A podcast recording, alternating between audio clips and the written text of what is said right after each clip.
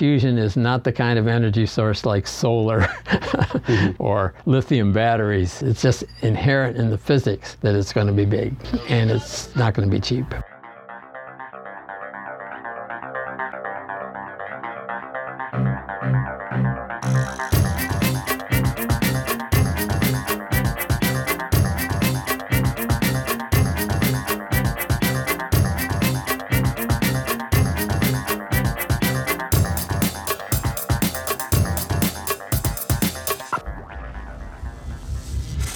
This is Energy Cast, and I'm Jay Downhauer. It's our 20th episode, and I want to thank all of our guests, listeners, friends, and family for your support. I'm proud of the content we put out there, and I already have interviews banked up for episode 30. Today is a very special episode because we'll be covering the energy source that's probably most mysterious to our listeners and my guests nuclear fusion. Those who've tuned in before are familiar with my post interview lightning round, and when I asked my guests about nuclear fusion, the answer seem to go like this an interesting technology that has been on the horizon for decades. It's a hoax. Not knowledgeable enough to even talk about. Don't know enough about it to comment. I don't see it. if you can figure out how to do it, it's the holy grail. And there you are. Probably all will be dead. The concept is so fantastical and futuristic that it often comes off as a punchline at the end of these interviews. Yet billions of dollars and decades of research have been spent trying to bring the future into the present. There may never be another technical breakthrough as ambitious as industrial scale fusion power, save breaking the speed of light. Warp drive, Mr. Scott. But if it is so seemingly unattainable, why should we care? Well, well, for those that believe that this earth has finite resources and our ultimate pinnacle is abundant carbon-free energy, nuclear fusion is the goal. It could generate gigawatts of power at a single location and there are no toxic byproducts. No large-scale baseload energy source on the earth satisfies all these benefits. And if you truly believe that this is one Gaia and like one of my earlier guests has said, carbon emissions really need to end by this century, there isn't much else to choose from. But fusion does have two big drawbacks time and money. As our guest today demonstrates, the quest for industrial scale fusion power will be a multi generational project. It's not going to take years, it's going to take decades. And it's not going to take millions of dollars, it's going to take tens of billions of dollars just to create a working prototype. If you're a venture capitalist or a multinational company, this business model is practically incompatible with your goals. That's why the weight of this project rests on a coalition of nations. So, what is fusion exactly? Well, we see it every time we look up at the sky. The sun and the stars are fusion reactors. Fusion power is no less than the attempt to create a small star on Earth. There are several designs out there, but the core principle is fusing two hydrogen atoms into helium. You'll remember in high school chemistry that hydrogen with two neutrons is called deuterium, and three neutrons is tritium. When they fuse, it produces a helium atom, a neutron, and lots of heat. Procuring this fuel is the easy part. Deuterium, for instance, occurs naturally in molecules of water. It just needs to be separated out and converted into hydrogen. The challenge is how to combine this reaction so that fusion can occur. In the vacuum of space, the sun and stars do this by gravity. Here on Earth, it requires complex magnetic fields and chambers to contain the reaction. And this is where the dollars and the birthdays begin to add up. In a way, that confinement chamber is a perfect analogy for humankind's pursuit of fusion power. Can a coalition of nations stay together long enough for a reaction to occur? Perhaps only our grandkids will know the answer.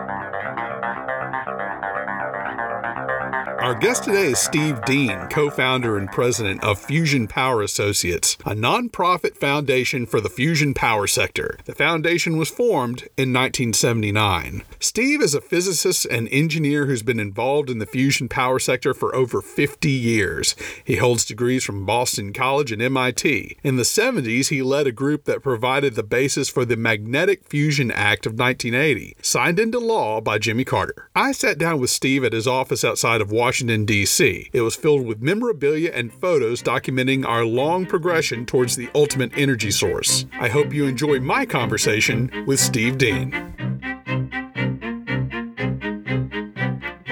We're here with Steve Dean, president of Fusion Power Associates. Tell us about this organization and what you do. Well, I formed this organization um, 1979, and our goal was to expedite the development of fusion as an energy source by working with all of the players. Since then, fusion has evolved in a way that the industries were sort of let go by the government to save money and because they weren't serious about the development. So, what happened to our organization was we transitioned from mostly industry to mostly government national laboratories and major universities. And what we do is we try to make sure that they're all talking to each other and they're not all just working on their own thing and bad mouthing everybody else.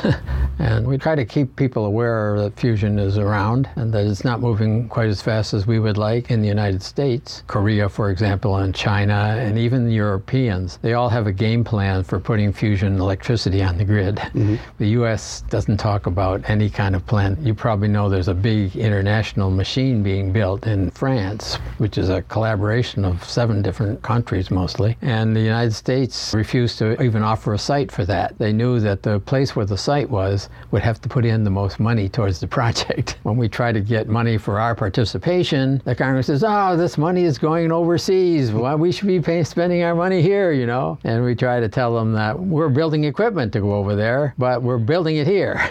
I do believe that at this point, it's so international that we have to do it in a way that allows us to be full participants in whatever happens. And if somebody else builds the first power plant first, and if we're on board, our companies can come in and start building up and catching up because our industry is very good. The other thing I do a lot is to make sure that because most of the world effort is on a concept called the tokamak, which was invented by the Russians, there are other ideas around that could catch up or could be better that the government is not doing now because th- their money is all consumed in this tokamak project. I try to keep that hope alive that there is something better. But I also try to calm those guys down a little bit to say, look, I think you're great. I think you got a good idea. I think you ought to be funded more than you are. But I can't come out and say that you're going to do it in 10 years. Fusion is not the kind of energy source like solar mm-hmm. or lithium batteries. It's just inherent in the physics that it's going to be big and it's not going to be cheap. Your organization's mission is to provide information on the status of nuclear fusion development. How is it developing? It's not ever found a physics basis for saying it won't work. It's clear that fusion will work. It's just a question of how expensive is it going to be and how complicated is the engineering going to be in order for it to be commercially competitive. There are so many ways to make electricity that are well established, that are relatively cheap, and the technologies are simpler than doing it by fusion. But if you look overseas, where they maybe they don't have coal or they have to import their natural gas, and their governments are much more dominant in deciding what's done. If the government decides we're going to have our grid be fusion, that will happen regardless if something else is cheaper. We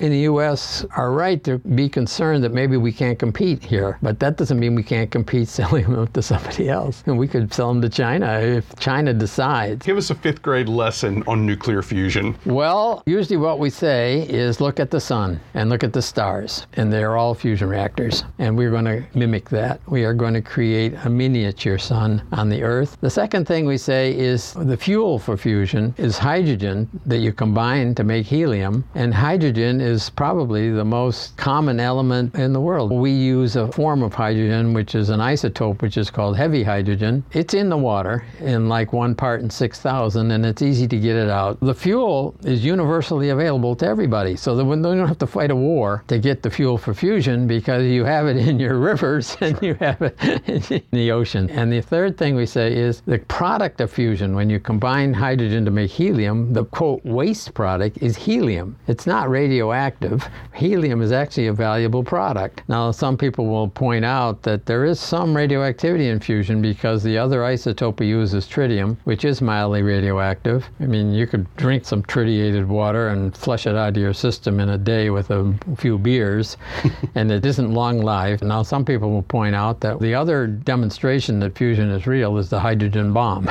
and that also brings you into a comparison between fusion reactors and fission reactors of today, which is is that pound per pound of fuel, fusion reactors put out way more energy Right. than fission reactors. And also, moving hydrogen around is a lot easier than mining uranium and then enriching it and so on and so forth. So, on the fuel side and on the waste side, fusion is much superior. One of the challenges is the need to get the ball rolling by heating hydrogen atoms to 100 million degrees. How is that accomplished? Well, first of all, it sounds incredible, but it's actually been done many times in very small devices. It's not that hard. And the reason is you have to think of temperature in a different way. We think of temperature as being you touch this, if it's really hot, it's really hot. But it's not just the temperature that's involved, it's the density of what you've raised the temperature to. And if the gas is very dilute, let's say it's a vacuum and there's only a few particles in there, but they're all moving very fast. Mm-hmm. We say they're 100 million degrees because they're moving very fast, but maybe there's only three or four particles in there, or some small number of particles. So if it was 100 million degrees or a billion degrees, you could put your finger in there and you wouldn't feel anything. You're measuring the speed of the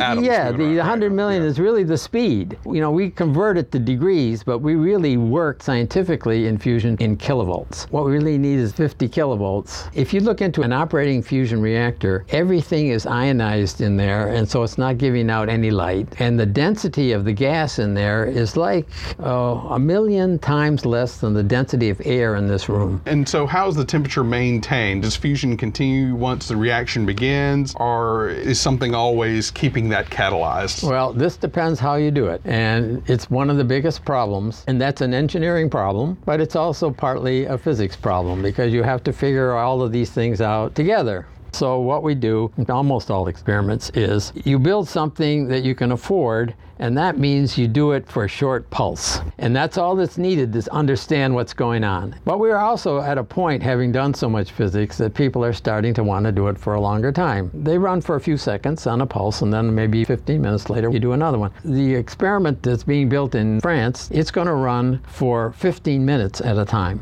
Now, why not 15 hours? You need to have more equipment for that. Now, 15 minutes in fusion terms scientifically is a lifetime mm-hmm. because they know that if you can do it for 15 minutes, all it needs is more power supplies and equipment to keep everything going all day. The second point is that most of the experiments are done using magnets to keep the plasma, the fusion fuel, where it belongs. Most of them are done with copper magnets, and copper magnets consume a lot of power. But in the end, fusion reactors are going to run on superconducting magnets because superconducting magnets, once you get them cooled down and get the current flowing in them, and as long as you keep them cold, they don't consume any power to speak of at all. Once you've got your experiment going with superconducting magnets, it's sitting there ready to be used all the time. so once you get it going and you've made the fusion density and temperature that you want, it should self-sustain. And it self-sustains because some of the fusion products, the helium, is heavy enough that it heats anything else you put in. So you just have to feed in cold gas, basically. There's a whole other approach using lasers. They're inherently pulsed, and in that case, to keep them going all day, what you have to do is have something like a gasoline engine that runs, you know, like this mm-hmm. with pistons. You drop little pellets with fusion fuel in it, you hit it with a laser once. Probably in most power plant designs with a laser, you have to hit it like 10 times a second. Okay.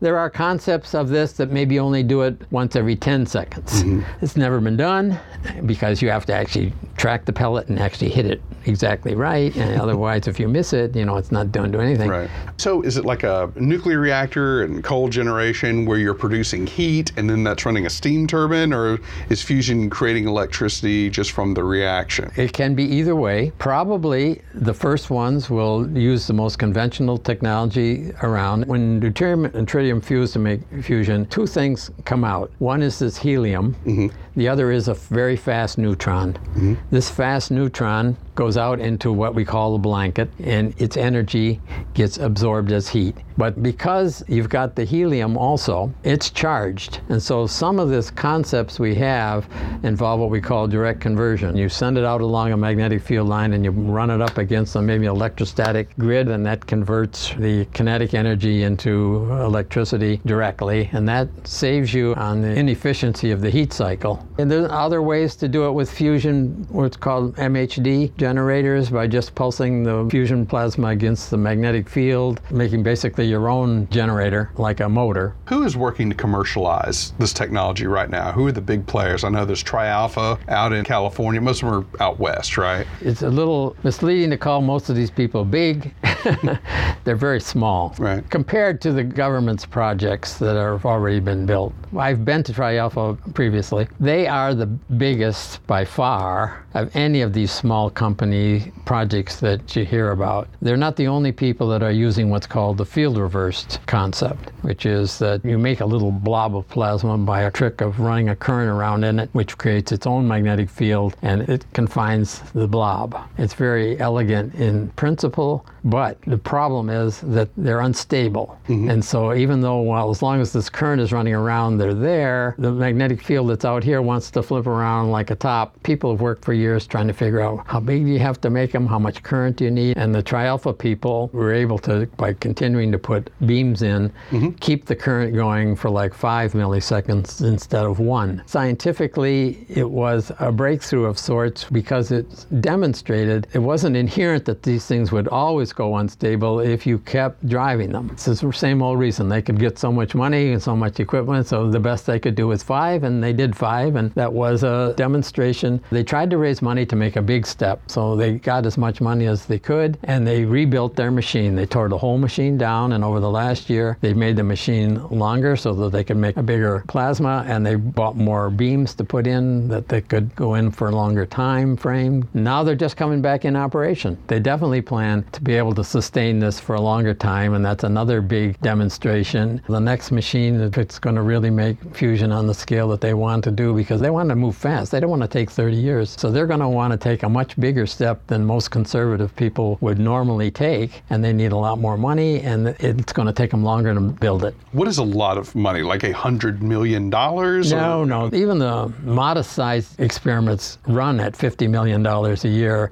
and costs $50 million to build. But to build a operating fusion device, no matter how smart you are and how innovative and quote smaller it is than the big ones, you don't do it for less than a billion dollars just for the investment of the equipment and the infrastructure and the building and it's not possible. And that would be a, a billion dollars to build a reactor that you believe could be 100% sustaining. Are we still talking about Yes. milliseconds and Well, few I'd say minutes at and- least it would cost you at least a billion in order to do a significant test and demonstrate that you are making fusion and you've solved essentially all of the questions about the engineering and you got a good credible story about how you go build a demonstration plant that's actually putting stuff on the grid. You're not going to have something that's running all day and putting electricity on the grid for a billion dollars. That's going to cost a couple billion anyway. This one in France that we're building, this big tokamak, it started out it was going to be five billion dollars, and that seemed like a reasonable number for building something that was not going to put out electricity, but was going to make net energy regularly for 15 minutes at a time. And we went in for 10%. That was supposed to cost us 500 million. It very quickly went to 10. It's now, even at the minimum, people recognize it's going to cost 20. Some people in the government review panels think it's going to cost us 6 billion, which would make this project 60 billion.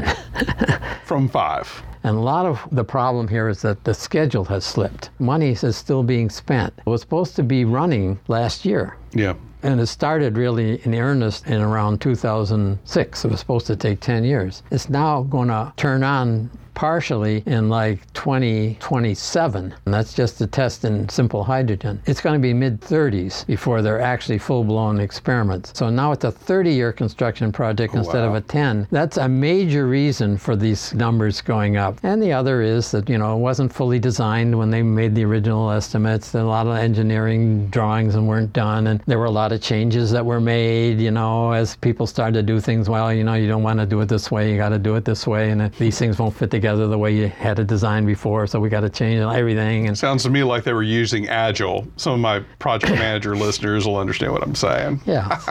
Why haven't we seen the standard bearers or fission? And look, I know Westinghouse is going through what it's going through right now, but the GEs of the world, the, who else is Mitsubishi, I think. Why haven't we seen those big stalwarts of that technology getting into fusion at all? Well, this is a story of my life and when I first started this. When I started, I started it with industry. I had, I think, 10 charter company members, and they included Westinghouse, and they included McDonnell Douglas at the time, which is now owned by Boeing. They included Mitsubishi.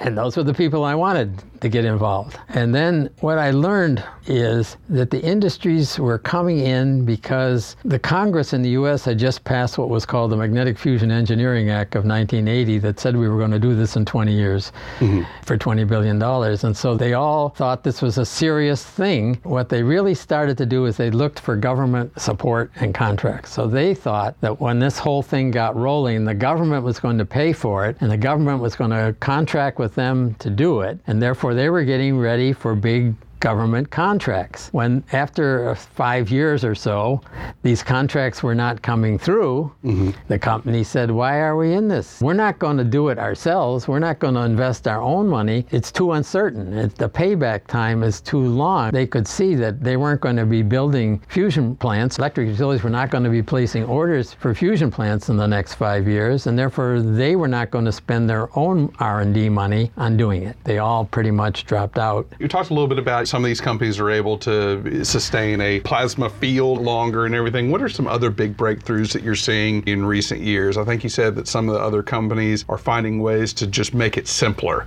this tokamak, which the Russians had the first breakthrough in fusion back in like 1969. And what happened was it was so stunning that we took some of our machines, which were called stellarators, and we converted them to tokamaks. Mm-hmm. And we started building a few small tokamaks. And everybody around the world started trying to duplicate the Russian work by building tokamaks. They're shaped like a donut. The reason for that is if you made it straight, when the particles are moving really fast, they go real fast out the end and mm-hmm. they're not around around for very long. So you make a donut make it go round and round on itself so it doesn't get out. These smaller companies, what they recognize that all the tokamak people refuse to admit to or accept is that it's not the most attractive geometry for a power plant. Mm-hmm. a lot of wasted space in the middle. That's one of the reasons they're so big and expensive is that this shape. And that's why one of the ways at Tri-Alpha, the machine is straight. Mm-hmm. But this plasma blob that I mentioned with the current drive in it is confined as a sphere, but it's in the middle of a long straight tube. Okay. Well, a long straight tube is the utilities love long straight tubes, right? All of their power plants are cylinders. They may be up right. on their end, but they're you know they're not donuts, right? Yeah, yeah. Is this different from an antimatter reaction? Totally. The problem with antimatter is one thing you have to make antimatter. Antimatter doesn't exist in the universe. Otherwise, everything would be gone because antimatter combines with real matter to disappear. Mm-hmm, mm-hmm. It's extremely expensive to make antimatter, and antimatter, by its very nature, as soon as it encounters matter, disappears, you know, like that. Mm-hmm. You may think you get back some energy when it combines, but you've already paid huge amounts of energy energy to make it in the first place, and you can't make it in bulk. mm-hmm. Antimatter is made like particles, you know, like Higgs bosons and things. You, you think you see it, and it's gone. Yeah. So you infer it, but you don't make it, you don't store it, you know, you can't use it as a fuel. So, say in the future, around the year 2100 or whenever they're saying it would be it'd be out there. If that happened, would there pretty much be any room left in the portfolio for anything else? Would we see coal plants at that point? Would we see wind turbines? Hard to say. Yeah.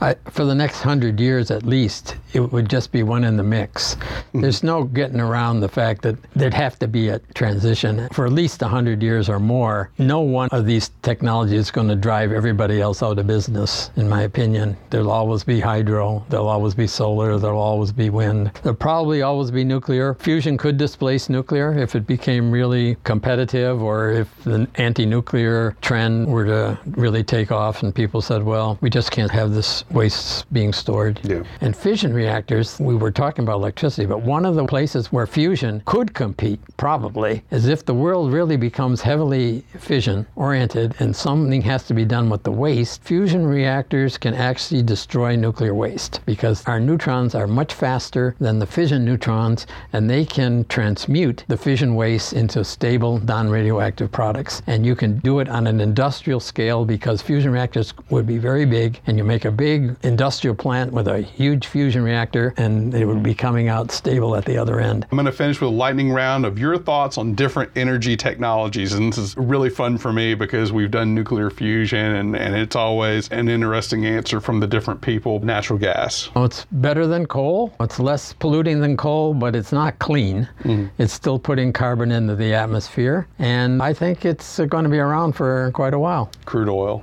Uh, going to also be around for a long time. People keep saying that it's topped out and it's going to go down, but then it keeps being around. So I think we're so heavily used to it, especially in automobiles and things, that crude oil will be around for making gasoline, especially. Nuclear, and I guess for this guest, nuclear fission, I should say. You know, the nice thing about fission is that it's relatively simple. The technology is well developed. The power plants are clean. They don't put out pollutants into the air, but they have a waste problem that nobody yet has figured out what to do with them. And many places uh, they've gotten stopped altogether. I think they'll make a comeback in the U.S. to some degree, but they're overregulated too. I don't know that the regulations are unfair because of the safety issues, and they've improved their designs because of the overregulation, but the heavy regulation has driven up their costs, and therefore they're not competing at the moment with other ways to make electricity.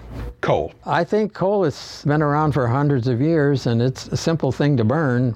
but I've been to a lot of huge coal plants, and they are big, and it's astounding to see the number of coal cars that go in every day and the number of coal cars that have to go out with the ash. You know, I think their pollutants can be controlled with scrubbers and things like that. So I think they're going to be around too. But natural gas is displacing them. It's not nuclear or fission or other things that's displaced them. But I just saw a thing the other day where natural gas is providing more of our electricity than coal. Wind. I'm astounded by the progress that's been made in wind and solar. And, You know, 10 years ago, even five years ago, I would have just pointed out that there's such a small sub percentage fraction of the grid that they're just not in play. But it's clear that wind is making big inroads. They're now on the map. So I think wind is here to stay and they're going to make a substantial fraction. And I think solar too is coming on. I don't think they've been hit by environmentalists the way they should be hit for the mining that has to go on to get the raw materials for the processing of the cells. But, uh, you know, there is some waste products there that have to be dealt with, but they're neat, especially for small scale stuff. Biofuels. I think they're overplayed. You know, it seems like the agriculture people are saying that they're doing more damage to agriculture than their benefit that they're giving to putting them in the gasoline and stuff like that. One thing you might not mention, but, but it's related to biofuels, is burning waste and actually converting the waste heat into electrical power. And that's done apparently quite extensively in Europe. And that's another possible application for fusion is uh, return products back into their elemental form fuel cells?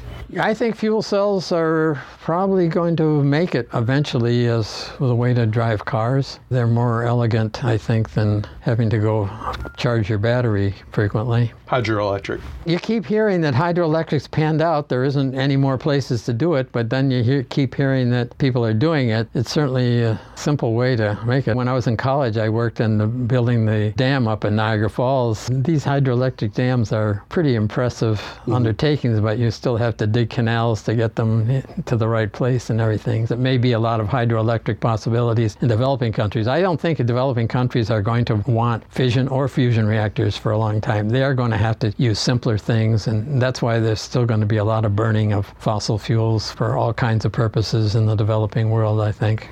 Geothermal. Seems to be pretty practical. It doesn't seem to be taking off at all in any significant scale. Electric vehicles. I think they're the wave of the future. I think they're going to come on. They're coming on slowly but surely. As I say, my son has two and he loves them. Gasoline is going to run cars, be the dominant way for a long time, but I think electric cars are coming on. And then finally, nuclear fusion. Nuclear fusion, uh, I, I wish I, when I got into this, you know, I guess almost 50 years ago, out of school, I thought they were making electricity by now. I'm disappointed. I don't even think it can get on now in my son's lifetime, but I think it can be done by 2035, but more common is 2050, but I think it could easily slip to 2070. You know, I think at the turn of the century we'll have more than one fusion power plant operating. I think it could be the power source of the 22nd century. Even when it comes on, it's not going to displace anything else to any big degree very fast. Well, all great things do take time. I appreciate it. Steve Dean, thank you so much. Thank you. Yeah. That was Steve Dean, co founder and president of Fusion Power Associates. It was a real honor to get to meet the man who has probably done more for this technology than anyone else in the country. And it was a real thrill to get a little tour around his office, where he showed me photos of him with then Vice President George H.W. Bush and some of the earlier experiments in fusion power. He also handed me a copy of his book, Search for the Ultimate Energy Source, which was published in 2013. You can find all these pictures from my visit and links at energy-cast.com. We're also on Instagram at Host Energy. Music was produced by Sean Stroop at Stroop Loops. All guests on this program are sent the raw and finished audio the week of release to ensure they have been depicted fairly. So far, no complaints. That wraps up episode 20. Be sure to join us next week when we talk to a former Undersecretary of Energy and outgoing CEO about how she has worked to bring exciting new innovations to hydroelectric power. You won't want to miss it. Until then, I'm Jay Dowenhauer. We'll see you next time.